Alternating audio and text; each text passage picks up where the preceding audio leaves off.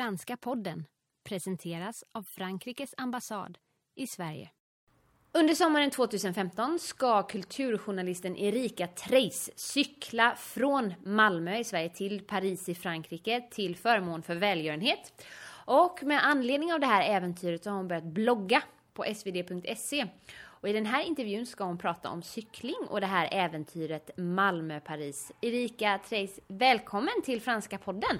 Tack, äntligen är jag här. Ja. Kan du ge en kort presentation av dig själv? Vem är du och vad jobbar du med? Ja, jag är ju journalist då och har jobbat på Svenska Dagbladet i över 12 år vid det här laget. Eh, jag har alltid förhållit mig till kultur i någon mån.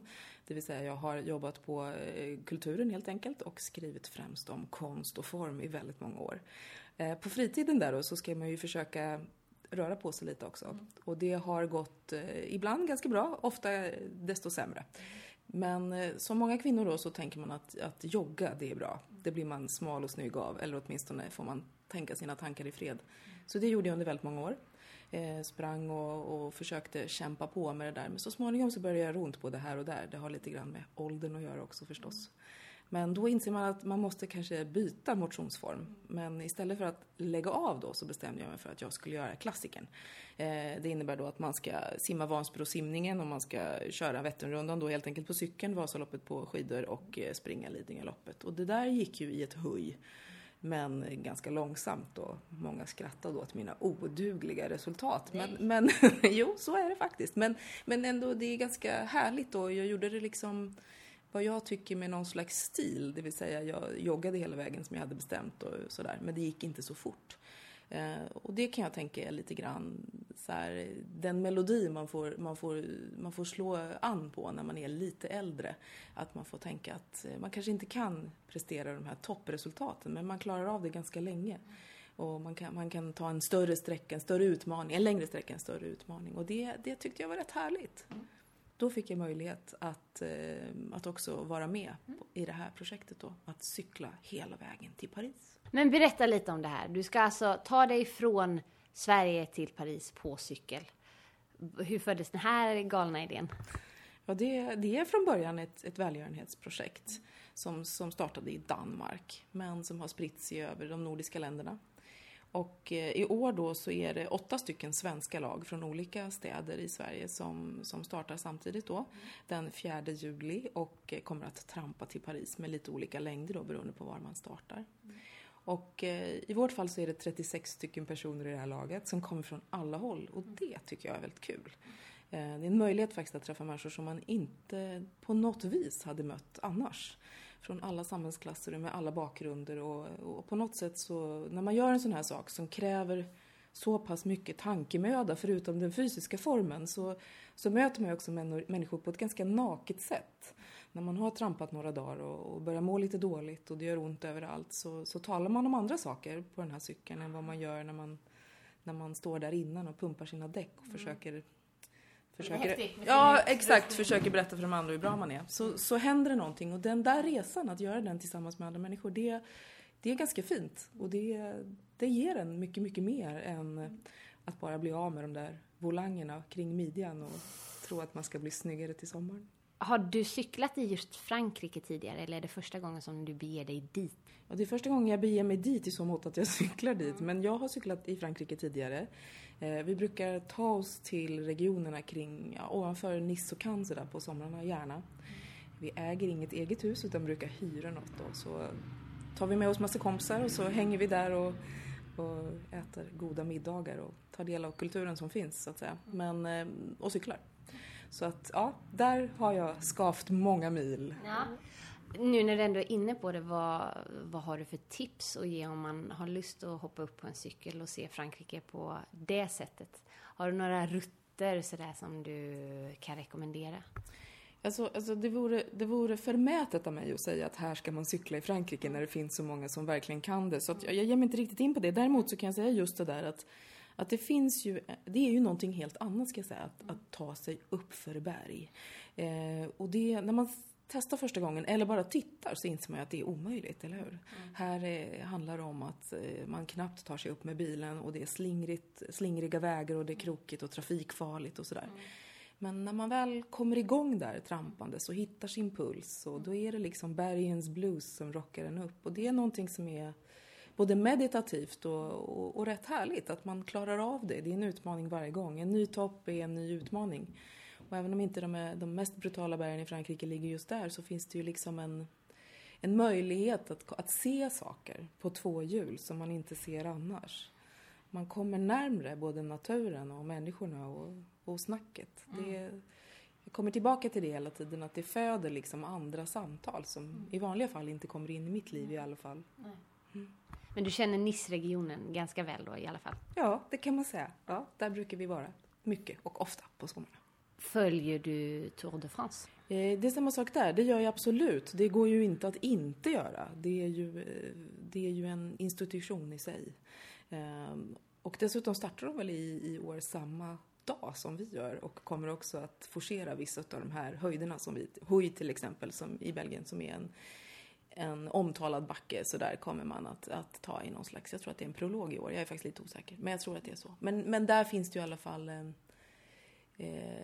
i, I Tour de France finns det ju allt det som är liksom livets essens på något sätt. Mm. Så här, den, den totala utmattningen, lyckan, kärleken, motståndet, mm. eh, farten. Mm. Och därför gillar jag det. Mm. Eh, det sportsliga har ju fått sig en törn mm. eh, de senaste åren. Men eh, om man försöker förbise det så kan man ju ändå se just den här skönheten i att, att få det att fungera som de faktiskt får. Mm. Det, vi som har trampat någon gång, och jag menar, de som inte cyklar lika mycket som jag, som kanske cyklar till jobbet, vet ju hur jobbigt det är med, mm. med en bro va? Mm. här är någonting helt annat. Mm. Du nämnde tidigare hur du kom in på cyklingen eh, av eh, rent fysiska skäl för att variera det lite. Men vad är det mer som lockar med just cyklingskonsten? Men en, en eh, sak som är fantastisk med cykling är ju att du faktiskt får äta. Att eh, alla de här andra sakerna jag nämnde som jag har fuskat med och jag har även paddlat kanot under många år när jag var yngre och sådär. Eh, så finns det ju någon, man späker sig på ett sätt som, som man tvingas göra om man ska uppnå några resultat. Och det är klart att cyklister också gör, de som ska cykla väldigt fort. Men vi andra, vi som cyklar bara mycket, mm. Vi kan ju också stanna vid den där fina restaurangen mm. och ta in en lunch som är, är faktiskt sådär magisk att äta. Mm. För att inte tala om alla de kaffeturer som man har, mm. där man slår sig ner tillsammans med människor som man cyklar med. Mm och både äter och eh, dricker, om så inte alkohol. Så liksom, man, har, man, har, man har den dimensionen. Mm. Och sen går det ju inte att komma ifrån att du ser saker. Mm. En joggingtur är ju trots allt att nöta kring en park eller din slinga som du är van vid. Mm. Nu är jag ute på 20 milaturer på helgerna. Mm. Då kan man sitta där på fredagskvällen och, och se var, var, var någonstans vill jag åka? Mm. Inte bara var tar jag mig på mina mm. sju kilometer. Utan jag har ju faktiskt sett de flesta småvägar kring Stockholm vid mm. det här mm. laget. Mm. Eh, och det tycker jag ger mig mycket. Mm. Inte minst som orientering i min egen stad. Mm. Jag tycker jag äger den på ett annat sätt. Mm. Jag kan orientera mig på... Jag kan orientera mig bättre och jag kan också... Jag kan också tipsa om de där goda kaffeställena. Har du kollat upp lite ställen längs vägen nu när du tar dig till Paris? Ja, det har vi absolut. Vi har en ruttgrupp i detta team Rynkeby som helt enkelt har plottat eh, med hjälp av GPSer och eh, Google-kartor och annat ut mm. varje sträcka. Mm. Med, med där vi ska övernatta, mm. vad vi ska äta och hur vi ska sova och allt sånt är redan, så det är redan, redan på förut, förutbestämt helt enkelt. Så det som är för mig, det är nästan att leva som ett proffs under den här dryga veckan mm. som man ska cykla. Så det enda jag behöver göra är att ta, fram, ta mig fram och eh, stå ut med mina egna demoner och de tankar och skavsår och annat elände som kan drabba mig. Du nämnde Team Rynkeby, heter ni så? Team Rynkeby heter det här laget. Eh, det är, eh, alla lag heter Rynkeby på olika sätt och jag cyklar i år då för Team Rynkeby Täby. Vi är 36 personer som jag sa, som jag nämnde, från olika håll som ska göra den här resan tillsammans. Mm. Och vi har blivit uttagna på lite olika sätt. Det är eh, människor som, några är väldigt duktiga cyklister, till den skaran hör inte jag. Ehm, en del har erfarenhet av cancer på olika sätt eftersom de här pengarna då vi drar in går till Barncancerfonden. Mm. Och alla har väl någon slags relation till att man med sin idrott kanske också kan uppnå något. Man kanske också kan dela med sig. Mm. I mitt fall så blev ju det jag är, inte, jag är inte så nära företag i och med att jag är journalist till yrket så kan jag inte jobba med att dra in sponsorer och pengar på det viset. Men jag kanske kan berätta om, om det här på olika mm. sätt och det har jag försökt att göra. Mm. Och där möter jag ju också många människor som, som talar om sina egna erfarenheter, inte minst under de här lördagarna. På lördagar jobbar man nämligen för Team Rinkeby då, mm. eh, för välgörenhet. Och då står vi oftast på olika ställen runt om i Sverige med bössor och information och sådär. Och då får man höra de här människornas berättelser. De som kanske har, har ett barn eller har haft ett barn som har drabbats av cancer. Och då känns det plötsligt som att om jag kan förena min vision med att röra på mig, med att också kanske dela med mig på något vis eller dra in eller göra någonting för forskningen eller för någon annan så, så kan jag bara se att det är win-win så att säga. Mm, mm. Och sen är det några som får betala och det är min familj som får betala för att jag numera alltid glider runt i lyckra mm. på två hjul. Men det, de är med på det. Mm. Och det blir ju en gemensam satsning så att säga. Mm. Ursäkta en teknisk fråga, men du nämnde sponsorer och sådär. Är det, är det så som den här, det här projektet liksom går runt eller som ni får in era medel, att ni då får sponsorer och uppmärksamhet då helt enkelt? Det är inte så att allmänheten kan ge pengar eller så längs vägen, eller hur funkar det rent pengamässigt? Ja, så det, det som är viktigt att säga det är ju att alla vi som är med i de här lagen, vi betalar för vår medverkan. Mm. Eh, så det är inte så att vi på något vis eh, får spons eller tjänar någonting på det utan det kostar en rejäl slant att vara med som alla betalar ur egen kassa så att säga. Sen är det då, det, det är klart att det är sponsor, sponsordrivet i så mått att man försöker samla in pengar så som välgörenhetsorganisationer fungerar. Och 2014 eh, så samlade Team Rinkeby in drygt 44 miljoner till Barncancerfonden. Så det är inga småpengar. Nej. Och i Sverige i år, och det här var alla nordiska länderna, och i Sverige i år så förväntar man sig landa ungefär kring 15 miljoner. Och det är ju ändå, det är ju ändå summor som jag vill tro och hoppas att de faktiskt kan göra skillnad. Jag kan också tycka att det finns en, en fin tanke i att, att, att vara så skild från att det handlar om mina egna pengar eller mina egna intäkter utan att värdena är helt annorlunda och det känns bara härligt faktiskt. Den här resan som du gör, mm. det är ju inte den vanliga lilla motionsrundan på en lördag eftermiddag utan det är ju en väldigt mastig resa. Jag antar att du har ett träningsschema och ett upplägg kring det här. Kan du berätta lite om det? Ja, herregud vad jag har skavt. alltså dels så, som jag nämnde tidigare så, alltså jag har ju ändå alltid tränat på olika sätt och det har verkligen inte alla gjort i den här gruppen heller. Många gör en en brutal, eller de, de går en kamp med sig själva som är mycket, mycket större än vad, vad, vad de faktiskt eh, kanske utåt vill berätta. Utan det är många som bryter ihop både här och där. Eh, och det gör ju jag också.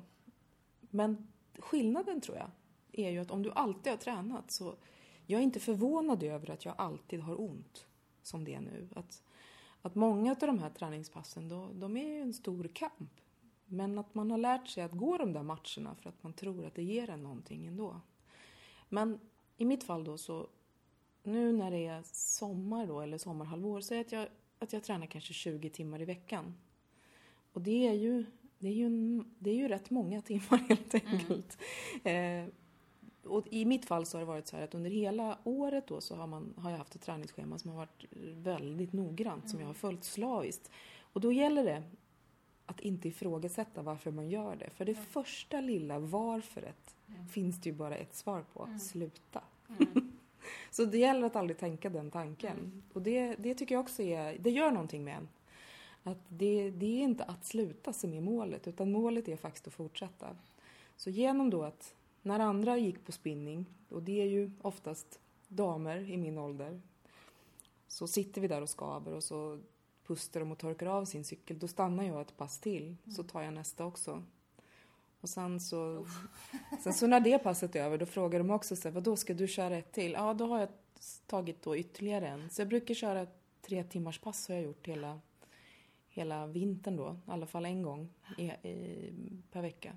Sen, har jag, så, sen tar jag in cykeln, min snygga racercykel och sätter den på små, ja, som rullar inomhus, som kallas för trainer. Så tittar jag på tv-serier och cyklar inomhus fram, framför tvn då. själv eller? För jag antar att det där gör lite ljud så att familjen runt omkring uppskattar inte riktigt kanske det här zzz. Du har helt rätt, absolut. Om inte annat så skrämmer jag bort dem med min, med min, med min så här ymniga svettande och pustande. Så att absolut, ja, det, så är det. det. Det är saker man gör ensam. Men, men det finns också en, en, en gemenskap då. Alltså från det här ensamma slitet till att nu också ingå i en grupp är ju ohyggligt spännande. Vilka roller man får, vad som händer, alla dessa män som vill berätta hur det är, alla kvinnor som inte törs cykla nära. Jag hade inte velat att jag skulle säga det, jag hade velat att det var tvärtom, men så är det inte. Utan det är de gamla vanliga rollerna, de som vi känner igen sen brännbollen, vilka som brötade sig fram och inte.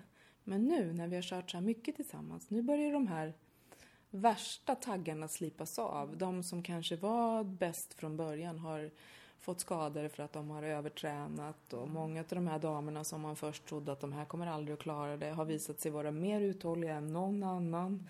Någon av dem som skrek högst så har liksom insett att mm -hmm, det här var en större tugg än vad jag trodde. Och den där gruppdynamiken är ju faktiskt magisk att få ta del av. Mm. Och det, när jag säger det så innebär ju inte det att jag har skött mig hela tiden. Jag hör mig svära ibland och blir väldigt förvånad var saker och ting kommer ifrån. Eh, men, men det är också det som är, som är den här resan, att få det att fungera. Du måste, du måste stå ut med de andra och de andra måste stå ut med dig. Du måste kunna svälja alla dina fula tankar och dela med dig av de fina som kommer och hjälpas åt, peppa andra. Och också i mitt fall kanske tvingas ta emot pepp, vilket jag är rätt dålig på. jag brukar fräsa då när jag är trött när någon säger att kom igen nu då, sluta! Med anledning av det här äventyret som du ger dig ut på har du eh, upprättat en blogg enkom för det här. Vad kommer den handla om? Ja, men den handlar ju om det här. Jag försöker att skriva det lite mer naket. Jag tycker många bloggare gör ett fantastiskt jobb. Eh, men men jag tänker att jag har varit med så länge i den här branschen och jag har mött alla nättroll tidigare. Så jag tänker att jag, jag vill vara lite, lite rakare, lite ärligare. Jag vill också skriva om, om de, de baksidorna som finns. Det jag har varit inne på flera gånger. Frustrationen, oförmågan, att tvivla på sig själv. Skavsåren som inte läker och, och illamåendet som liksom sakta kryper upp när man ligger över gränsen. Jag tycker det också är viktigt att skriva om. Jag tycker det är det behövs i den här myllan av bloggar och, och skribenter som nu finns där ute som talar om träning. Då är det ofta så här att allting är så, så schysst och så härligt att kolla på de här skorna. Och jag har ingenting emot det, men där kände inte jag att jag kunde bidra. Så jag försöker vara lite mer ärlig. Jag försöker också, jag försöker också visa att, att man kan. Eh, inte bara genom med klyschor av den där typen, att alla kan, kom igen, utan Nej, alltså man kan för att man gör det mer än någon annan. Jag har ingen fallenhet för det här. Det här är ingenting som jag får någonting gratis. Jag har liksom... Varje meter är det som gör att jag kanske klarar det. Och det tänker jag, det, det där att kunna köra om i, i på något sätt vid sidan om, att inte allting går på räls. Det, det finns någonting vackert i det kan jag tycka. Och det kan man i alla åldrar och i alla tider i livet. Det handlar om att göra det lite mer, lite oftare men man behöver ju inte låtsas att det är underbart hela tiden. För det är det inte. Men det finns ett mål och, och utan det vore det inget härligt alls.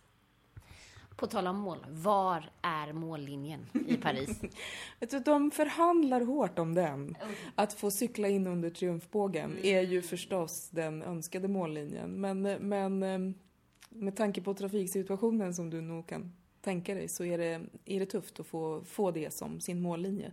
Så den är inte riktigt satt än. Men jag håller tummen och jag kan säga så här om jag så ska gå över mållinjen, det vill säga trumfbågen som är min, sådär, den som jag har sett framför mig och målat upp i huvudet i alla fall. Så om jag så ska gå med cykeln där så ska jag absolut passera under triumfbågen med min förbaskade cykel om jag nu har nött alla dessa mil för att ta mig dit. Mm.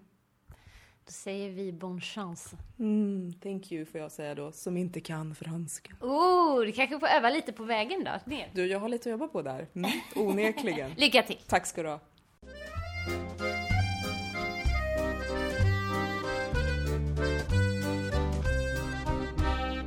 Franska podden presenteras av Frankrikes ambassad i Sverige.